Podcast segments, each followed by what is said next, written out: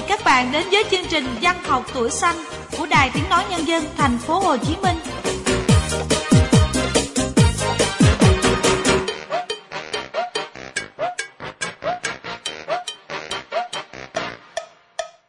Các bạn thân mến, chúng ta lại cùng gặp nhau trong chương trình Văn học tuổi xanh được phát định kỳ vào 7 giờ đến 7 giờ 30 sáng Chủ nhật và phát lại cũng vào khung giờ này sáng thứ ba của tuần sau. Chương trình của chúng ta còn được phát lại trên trang web của đại địa chỉ của www.vh.com.vn. Uhm, thư từ bài vở thì các bạn gửi về cho văn học tuổi xanh à, bằng cách gửi email qua địa chỉ là văn học tuổi xanh com Uhm, dưới mỗi bài viết thì các bạn nhớ để lại đầy đủ thông tin cá nhân cùng số chứng minh nhân dân để chương trình tiện liên lạc các bạn nhé. Và để mở đầu cho khu vườn sáng tác ngày hôm nay, mời các bạn chúng ta cùng đến với bài viết Quê cũ mùa xưa của tác giả Nguyễn Hoàng Nhân, trường cao đẳng nghề thành phố Cần Thơ.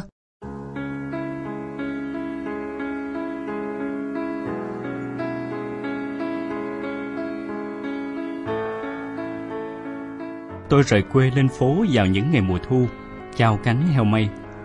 Gió buồn thổi, làm vài chiếc lá vàng úa phai bay vòng vèo trong gió. Mùa gió chướng non đã bắt đầu thổi khi trời vừa đổ sang thu hơn tháng trước. Gió chướng mang về theo con nước nặng chồng phù sa, mãi miết chảy trong những mương vườn nhà, bồi tụ cho cây trái trong vườn xum xuê. Dây mướp xanh bò ngập trên vàng sau hè, chỉ chờ có gió là bỏ ngọn và sắc vàng rượm của những chùm bông vàng người cháy hòa vào màu vàng của nắng của thun vàng hanh hao. Màu bông tím biếc của vàng đậu rồng, màu vàng hoa bí, đám bắp đã trổ cờ cao nghịu trong vườn nhà, sáng sớm trộn rộn của những chị ông bầu cánh vàng, cánh nâu, đàn ông vú bé tẹo, bầy ông thợ thi nhau hút mật.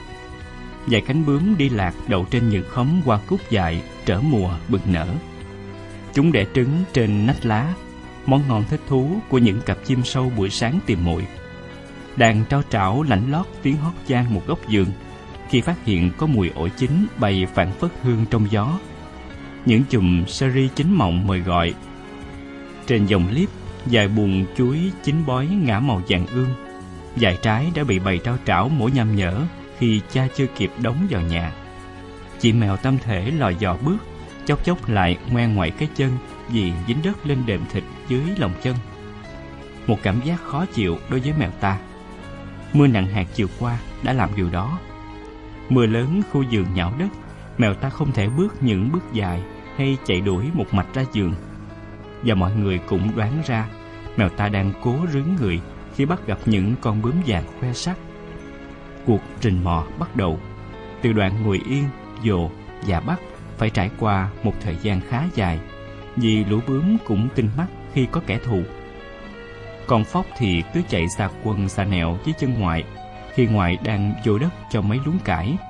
Lâu lâu lại khịch khịch cái mũi khi phát hiện có vài chú cốc nhỏ hay nhái nhỏ nằm dưới những trũng nước nhỏ chỗ bụi cây thù lù. Ngoại vừa mới chặt để múc đất đắp vào đám cải non nhuốc. Ngoại phải dừng lại, lấy tay đánh nhẹ vào mông hắn Hắn ta đứng lại, ngơ ngác sau tiếng gọi, Rồi chạy thục mạng vào nhà. Đứng từ cửa sau, Nhìn ra tiếc núi Người hắn dính đầy sình, Bộ lông ướt sương sáng, Đi đi lại lại, Rồi lại chạy ra chỗ tôi đang nhổ cỏ, Đứng ngoe ngoài cái đuôi, Tỏ vẻ hối lỗi, đáng yêu lắm. Trên trời, những cụm mây đen xà xuống, Kéo dài và đen kịch, Đón ngày mưa xa. Mưa chướng chóng ào đến và dài lê thê những trận mưa chướng làm cho tôi bực dọc. Vì mưa rất to và dài. Sáng sớm chưa làm gì đã lo chạy mưa. Không khí hạ Và ngoại lại co tay đập nhẹ nhẹ vào lưng. Bệnh nhức mỏi của ngoại tái phát. Nửa đêm, Mưa ngoài trời rã rít. Ngoài trong đèn, sức dầu cụ lạ. Mùi dầu cụ lạ hiệu con ó, thơm phức. Tôi cũng nghiện khi ngoài xoa vào hai bên thái dương cho đỡ lạnh. Hay những khi tôi sốt hay sổ mũi. Mùi mà mỗi lần trên xe đò xuôi ngược miền Tây mưu sinh, khi bắt gặp một bà lão hay bất kỳ ai sức trên xe chống say, thì cả một trời thương nhớ lại ngùng ngục cháy trong tôi. Tuổi thơ tôi gắn liền với ngoại, với mùi dầu cù lạ. Thì ngoại thì căn buồn, cái mền, cái mùng vải trắng và những chiếc gối gòn trắng phau hiện lên ngay trước mắt tôi, phản phất mùi dầu cù là. Ngoại ngồi thiền vào mỗi sáng và tiếng xoa hai lòng bàn tay vào nhau sụp soạt mỗi sáng và đắp lên mặt, lên mắt cho ấm cùng cào chảy trong huyết quản tôi. Chưa bao giờ tôi quên lại ùa về. Một sáng mùa ra giường trong những cơn gió lạnh lạnh, trên dàn mướp, đậu rồng, bí, dăm ngày sau mưa mùa trái chín bắt đầu. Hương trái đầu mùa thảo quả, cầm trái mướp, trái đậu rồng từ tay hái, một mùa mới thật hiền, trong gieo trước sự thay đổi vào mùa rộn rã. Những bữa cơm sáng với đậu rồng xào tỏi, tô canh mướp hương thơm phức trong gian bếp sau. Nhiều buổi chiều ngồi quơ tay trên bếp lửa sau một ngày dầm mưa tất tả trên đồng với mùa lúa mới đang gieo xạ, rung cầm cập của mẹ của cha, cho hành trang phía trước đặt lên những đứa con học xa. Cảnh sắc người trong những mùa thu bình yên nơi ấy, quê nhà tôi ở đó. Mùa trong lắm, sáng lắm, hệt như lòng người miền Tây thiệt thà, hiền queo, và mùa trái, mùa thu vàng cũng trong trẻo, thanh tịnh chảy theo mùa trôi. Tôi lớn lên, đi theo những mùa quê rất đổi thân yêu. Mùa trôi qua trong sự bình yên của trời đất, mùa thu vàng sương mai ướt cỏ mỏng manh. Gió chương non mang những mùa mưa nặng hạt. Mưa chướng nhiều, thường hiện, và lòng người quê cũng thiệt thà chất phát.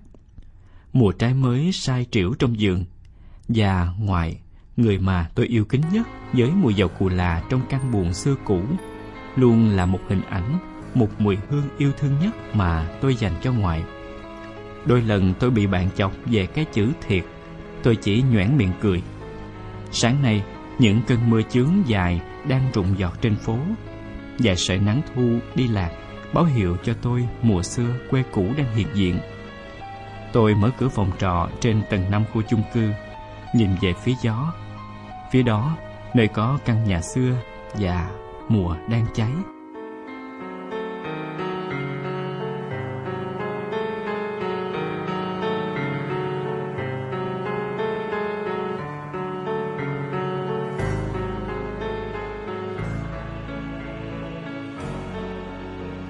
Chúng ta vừa cùng đến với quê cũ mùa xưa của Nguyễn Hoàng Nhân, giảng viên trường cao đẳng nghề thành phố Cần Thơ.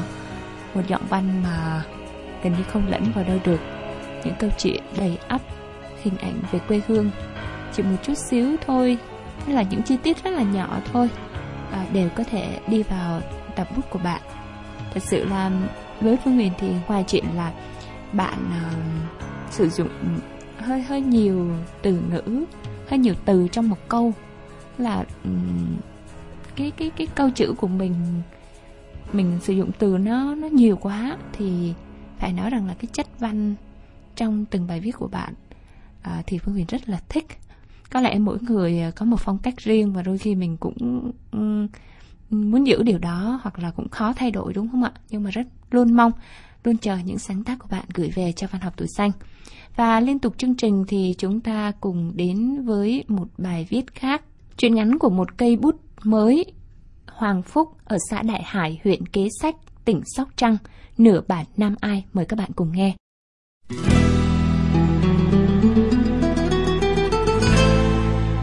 Cái mát đến lạnh người của cơn mưa dầm khi trời vừa chụp tối khiến con người ta buồn rười rượi và tiếng mưa đang rớt lộp đập trên mấy tàu lá chuối ngoài bờ sông ông út 12 ôm cây đờn kiệm ra hàng ba, vừa ngồi đờn vừa nhâm nhi tách trà nóng. Không biết có phải tại trời mưa làm ông nhớ con út, nên bản nam ai ông đờn, nghe nó buồn não ruột. Tiếng đờn của ông hòa cùng tiếng mưa lâm râm ly nhi ngoài sân, tiếng gió lùa, tiếng ếch nhái nỉ non bên hông hè. Rồi bỗng một tiếng bặt, câm lặng chìm vào khoảng không u tịch của màn đêm dây đờn đã đứt khi ông đờn chưa dứt bản nam ai. Dường như cảm xúc của ông nó chưa dứt hẳn như bản nam ai mà ông đờn đứt đoạn giữa chừng. Ông không dội nối lại dây đờn, mà ngồi một hồi lâu, trầm ngâm, suy nghĩ. Tiếng chuông điện thoại của cái điện thoại duy nhất trong nhà reo lên in ỏi, làm ông như tỉnh hẳn ra. Ông quay mặt vào nhà.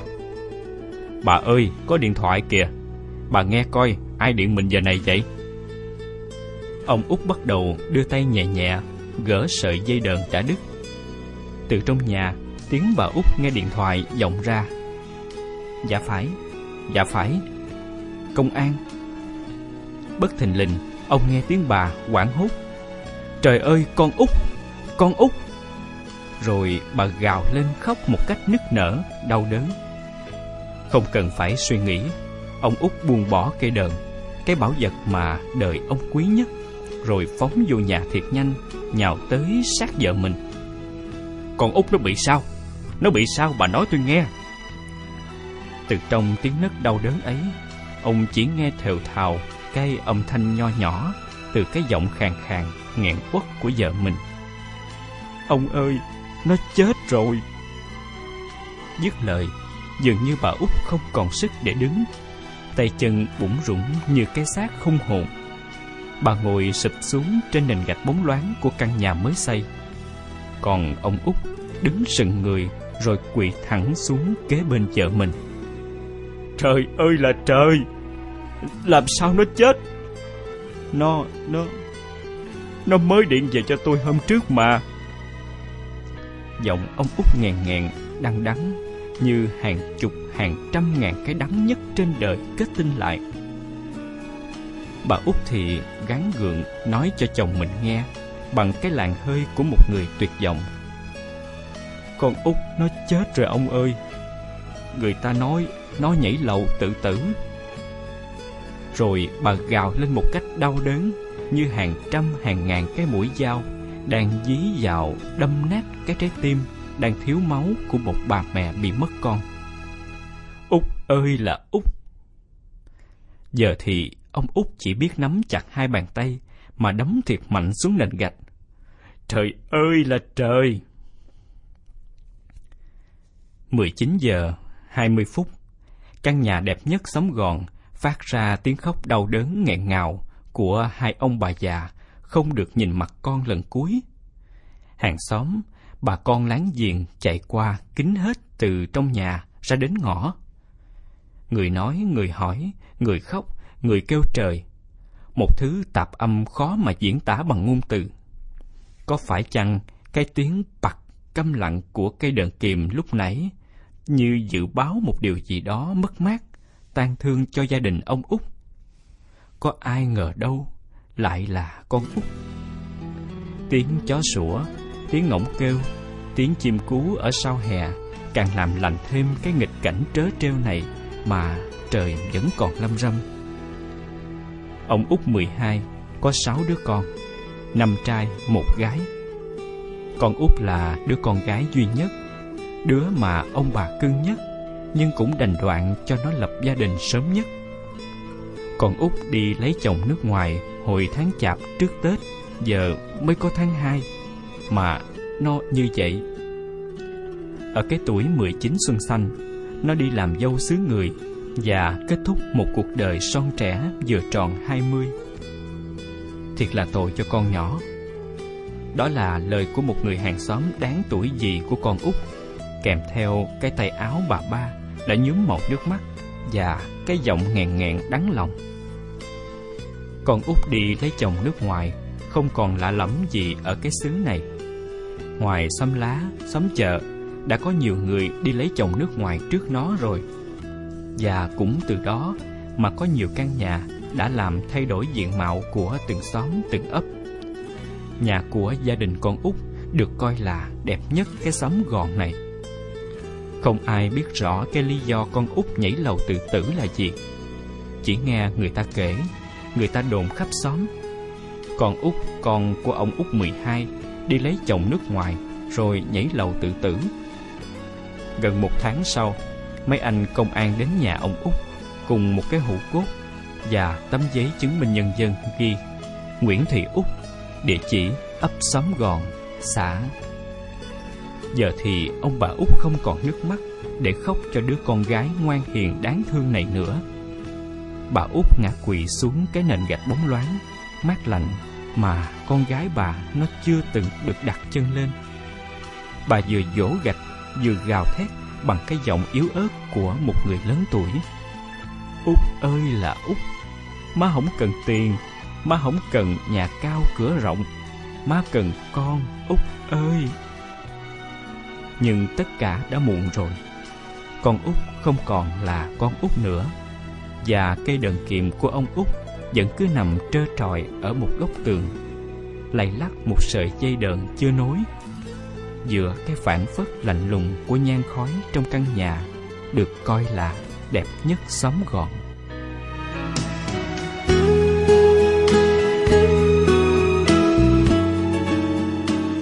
Thực sự thì khi nghe bài viết này, uh, nhìn khá là uh, bất ngờ. Lần đầu tiên bạn gửi về cho văn học tuổi xanh.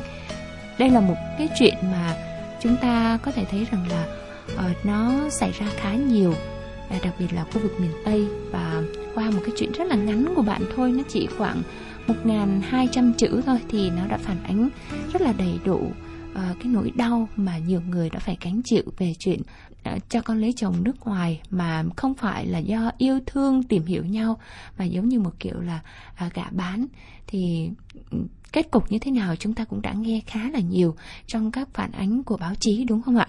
Cảm ơn bạn lần đầu tiên đã chia sẻ một chuyện ngắn khá hay về cho văn học từ xanh và mong sẽ tiếp tục nhận được những sáng tác mới từ bạn. Lâu lắm rồi hội mình lại mới đi chơi một chuyến nhỉ?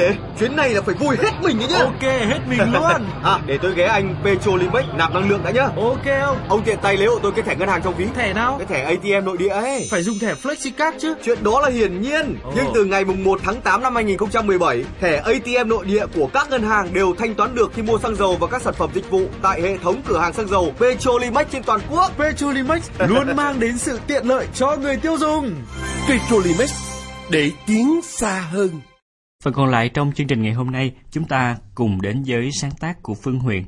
Phương Huyền nè, không biết là hôm nay Phương Huyền sẽ mang đến cho các bạn bài viết gì đây ha? Um, có một câu chuyện mà nghe cái tựa thì nó rất là phù hợp với văn học tuổi xanh. Uh, nhưng mà nghe thì đã ha, nghe đã xem là uh, nó có điều gì ở trong chuyện ngắn này, chuyện ngắn học trò cá biệt thì uh, Phương Huyền xin được gửi tới tất cả những thính giả của chương trình.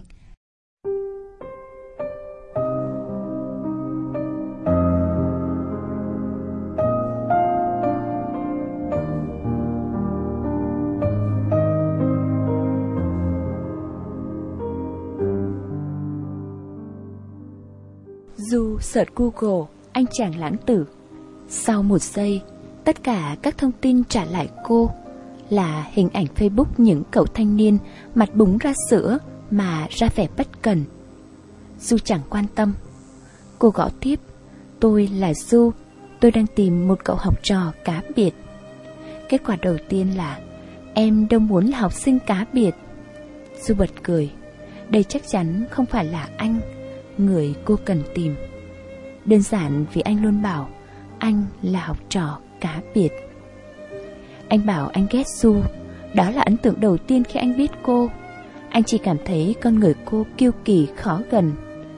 Và điều làm anh khó chịu nhất đó chính là thái độ của cô đối với những người tạm coi là bên dưới mình. Anh sống cùng công nhân, chịu bao nhiêu cực khổ cùng họ. Cuộc sống của anh cũng không biết bao nhiêu lần trải qua khó khăn anh hiểu thế nào là nỗi tủi nhục của người lao động làm thuê. Anh tìm cách để có thể tiếp cận với họ. Anh muốn hiểu họ, anh muốn biết tâm tư tình cảm của họ. Vậy mà, lần đầu tiên, lần thứ hai, cô tiếp xúc với họ, cô tạo cho anh cái cảm giác cô coi thường họ. Trong khi họ sẵn sàng chia sẻ với cô mọi điều về cuộc sống của họ, những vui buồn, những lo toan mà họ gánh chịu hàng ngày – Ngược lại cô cáu gắt khi họ rụt rè bày tỏ Cô khó chịu khi họ chẳng làm gì sai. Vậy mà Anh ghét cô. Cô là gì mà không chịu hiểu những điều đơn giản nhất Về nhu cầu của những người công nhân? Hẳn đây phải là một cô tiểu thư đại cát Quen được yêu chiều, ăn sung mặc sướng Không hiểu cảm giác của những người lao động vất vả Cũng là lẽ thường. Và lúc đó anh nghĩ Chính họ mới thật sai lầm Khi mến mộ cô. Nghe anh kể lại Du bật cười Chắc không ít người có cảm giác đó giống anh Trước mọi người Cô luôn cố tạo khoảng cách Để không ai có thể bước đến cạnh cô Cô gần mà xa Cái khoảng cách giữa cô và bao nhiêu người yêu mến mình cứ như chỉ cách gang tay nhưng lại xa cả ngàn cây số. Nhưng có lẽ cũng chính vì điều đó mà càng có nhiều người muốn gần cô, vây lấy cô. Còn Du chẳng hiểu sao lại cứ nhốt mình trong nỗi cô độc của bản thân. Cho đến khi cô gặp lại anh. Đúng hơn là anh gặp lại cô. Cô không biết ngày đó trò đã vui như thế nào đâu. Anh gọi Du là cô giáo Du, còn anh là học trò cá biệt. Họ gặp lại nhau chỉ bởi một trò đùa tinh quái, chẳng biết vô tình hay cố ý của anh. Công việc của Du khá thú vị. Cô thích nhất là thi thoảng được mời đến nói chuyện với các em học sinh ở trường cấp 2, cấp 3 về những kinh nghiệm mà cô tích lũy. Du có giọng nói truyền cảm kiểu ma mị, Du có những ngày lăn lộn hết nơi này sang nơi khác để hoàn thành những bài phóng sự gai góc. Du có cả một khoảng trời mộng mơ mà tuổi học trò nào cũng thèm muốn. Du đem tất cả những điều đó kể cho các em nghe. Và lần nào cũng thế, được về nói chuyện cùng các em, Du thích khoác lên mình chiếc áo trắng tinh khôi. Du thấy mình trẻ lại, mọi mệt mỏi áp lực cứ như tan biến hết. Du cười, rạng người cả một góc sân. Và lần đó, sau khi cô đăng loạt ảnh ở một trường phổ thông, cô nhận được tin nhắn anh. Cô giáo ơi, em cũng muốn được đi học. Đó không phải là lần đầu tiên họ biết nhau. Trước đó anh đã rất nhiều lần bình luận trên những dòng trạng thái của cô. Thì thoảng cô thấy mình dễ dãi, bình luận qua lại mà chẳng biết người đó là ai. Anh là một trường hợp như vậy. Nhận tin anh, dù không cảm thấy có gì đó xa lạ, dù tinh nghịch đùa lại rằng dù sẽ nhận học trò nếu anh chịu khó bỏ lên tầng cao nhất chung cư cô ở. Cô thích những học trò chịu thương chịu khó, kiên trì nhẫn nại. Anh cũng không để thua cô. Anh nói anh sẽ cố gắng để được học cô giáo du, dẫu có khó khăn cách mấy. Chỉ vậy thôi, bắt đầu từ hôm đó, hộp thư của cô thi thoảng lại nhận được những dòng tin nhắn. Cô giáo ơi, cô giáo à. Mỗi lúc như thế, Du hay bật cười một mình. Giá có thể đi đâu đó vài ngày, bỏ hết những ồn ào bon chen phố thị, bỏ hết những nhớ thương mộng mị, bỏ quên người trong khoảng trống không tên. Giá có thể hâm để nhớ nhớ quên quên, nhìn thẳng vào nhau khi vô tình chạm mặt, và bình yên nghe tim mình lịm tắt. Yêu thương như ký ức ngủ vùi. Giá mà đừng nhớ về những ngày vui, giá mà quên tim vẫn đang thổn thức.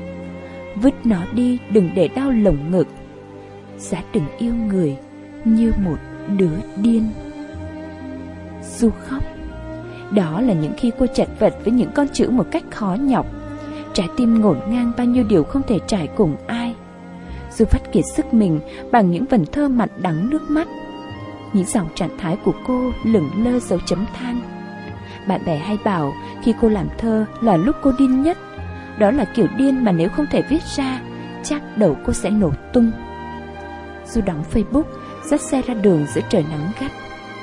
Du mặc kệ, cho xe chạy vô định trên những con đường Sài Gòn chật ních. Lâu lắm rồi cô mới lại để mặc mình không định hướng như thế này.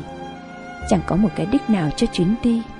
Cô chạy xe thật chậm, cũng không còn cảm giác mệt mỏi vì chen chúc giữa dòng người vội vã ngày cuối năm. Tất cả dường như không tồn tại quanh cô. Hình như đã lâu lắm rồi Cô đã chẳng còn quan tâm đến những ai đang ở xung quanh mình nữa Du mặc mình quay cuồng với công việc Hoặc đôi khi là ép mình Công việc giúp cô quên đi tất cả hay nói đúng hơn là cô cố bức từ cảm xúc của mình Bằng công việc. Nhiều người hay bảo cô thật lạ lùng, Cứ như kiểu người đa nhân cách ấy. Ngay cả cô bạn thời đại học cũng có vẻ thẳng thốt khi đọc cô. Buông cuốn sách đầu tay của cô, Bạn bảo, Tao không nghĩ con người trong trang sách của mày lại như vậy. Du chỉ cười, Cô là vậy. Trong công việc cô là một con người khác, Trên mạng xã hội cô là một con người khác, Trong văn chương cô lại khác, Và cuộc đời thực Du là tổng hòa của tất cả những thứ khác biệt đó Chỉ có những ai thực sự hiểu cô mới nhận ra điều này Chẳng thế mà Du từng làm không biết bao nhiêu người sụp đổ thần tượng Có không ít tin nhắn bảo rằng thất vọng, hụt hẫng khi nói chuyện, tiếp xúc với cô Du cũng chỉ cười mà không buồn. Ở bên ngoài, Du muốn sống cuộc đời của mình mà không phải nương theo bất kỳ ai khác. Và như lúc này đây, khi công việc đang bộn bề nhất, cô lại thả hồn giữa những con đường chỉ mình cô độc. Quán cà phê vắng. Lâu lắm rồi Du không về lại quán quen. Du đứng lặng hồi lâu để nghe tim mình nhói lên thật khẽ. Góc bàn đó vẫn dành cho cô, bình yên như thế. Du dựa vào lưng ghế, nhắm mắt thưởng thức giai điệu của nước, trong veo. Bỗng tiếng chuông tin nhắn làm cô giật mình. Cô giáo ơi, tặng cô bài thơ giá, phiên bản học trò. Du bật cười nghĩ, cậu học trò này đúng là nhiều chuyện thật. Rồi Du giật mình khi đọc thơ anh. Giá có thể quên đi một người, giá xóa mọi thứ và bắt đầu làm lại, giá mình có thể đi xa mãi mãi, giá quên kiếp sống này để đổi một ngày mai. Du lặng đi, không biết tìm câu nào đó để có thể xóa tan cảm giác nặng nề lúc này. Anh đang viết cho cô hay viết cho chính mình? Anh đang muốn chia sẻ nỗi buồn của cô hay chính những gì chất chứa trong lòng mình? Cô chưa từng tìm hiểu gì về anh. Với cô, anh gần như là con số không ngoài một vài tấm hình vu vơ trên Facebook. Cô giáo ơi, cô giáo nhận xét thơ của học trò đi. Cô giáo này, sao cứ phải nhớ nhớ quên quên để làm đau lòng mình vậy? Cô giáo, cô giáo ơi, cô giáo đâu rồi? Trả lời anh thế nào nhỉ? Dù không còn nhớ nổi câu chuyện đã xoay theo hướng nào Hình như họ có nói đến cái chết bằng giọng đùa vui Hình như họ có nói đến tình yêu theo cách của mỗi người Và hình như họ cũng đã nói về cuộc sống Với những lô cốt ngổn ngang của riêng mình Và khi cô ngồi kể lại câu chuyện này Họ đã đi cùng nhau một đoạn đường rất dài trong suy nghĩ Cô đã quên mất cách tính thời gian từ khi gặp học trò cá biệt bởi thời gian đã trở nên vô nghĩa khi những câu chuyện giữa họ tưởng như không thể dừng lại được. Có vẻ như họ đã diễn rất tròn vai. Cô có lúc là cô giáo gần gũi thương yêu học trò. Cô có lúc trở nên nghiêm khắc, sẵn sàng trách phạt khi học trò phạm lỗi. Cũng có lúc cô lại như cô thực tập sinh, sợ hãi, luống cuống khi bị học trò tinh quái chọc kẹo. Và anh đúng là cá biệt. Khi cô bảo thôi, cô nghỉ dạy, không nhận học trò nữa. Tin nhắn anh gửi tới tấp. Cô nghĩ gì vậy? Ai cho cô nghỉ dạy?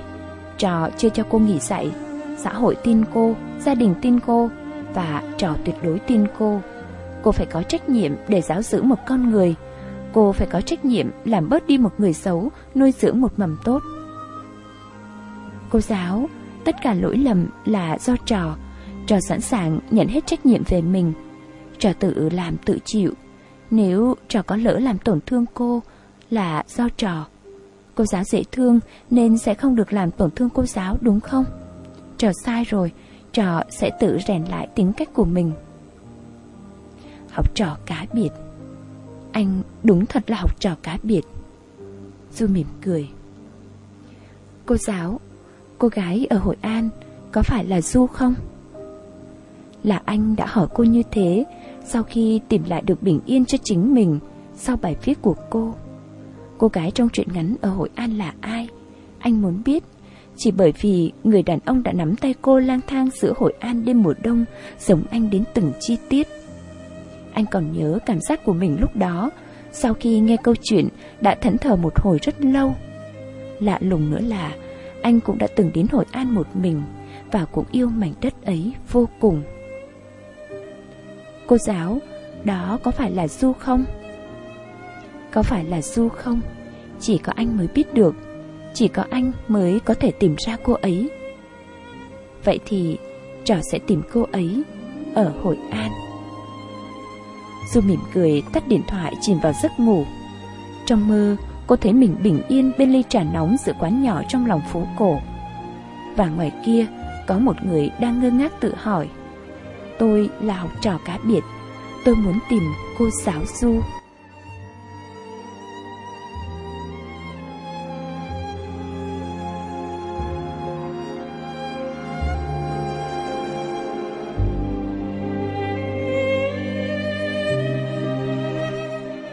Chúng ta vừa đến với truyện ngắn Học trò cá biệt. Vẫn là Phương Huyền lãng đảng trong từng câu chữ. Nghe chuyện này à, chắc ai đã từng đến Hội An lại da viết nhớ nơi này ha. Ừ, chắc chắn là như vậy. Ừ, và mình cũng hy vọng rằng là à, ở mỗi nơi mà chúng ta đến à, những điểm dừng chân thì sẽ luôn lưu lại những ký ức đẹp để đi vào từng bài viết của các bạn. Và văn học tuổi xanh luôn chờ đợi những sáng tác của các bạn gửi về cho chương trình. Đến đây thì thời gian dành cho chương trình cũng đã khép lại. Cảm ơn sự quan tâm theo dõi của các bạn. Chúng ta sẽ gặp nhau ở những chương trình sau.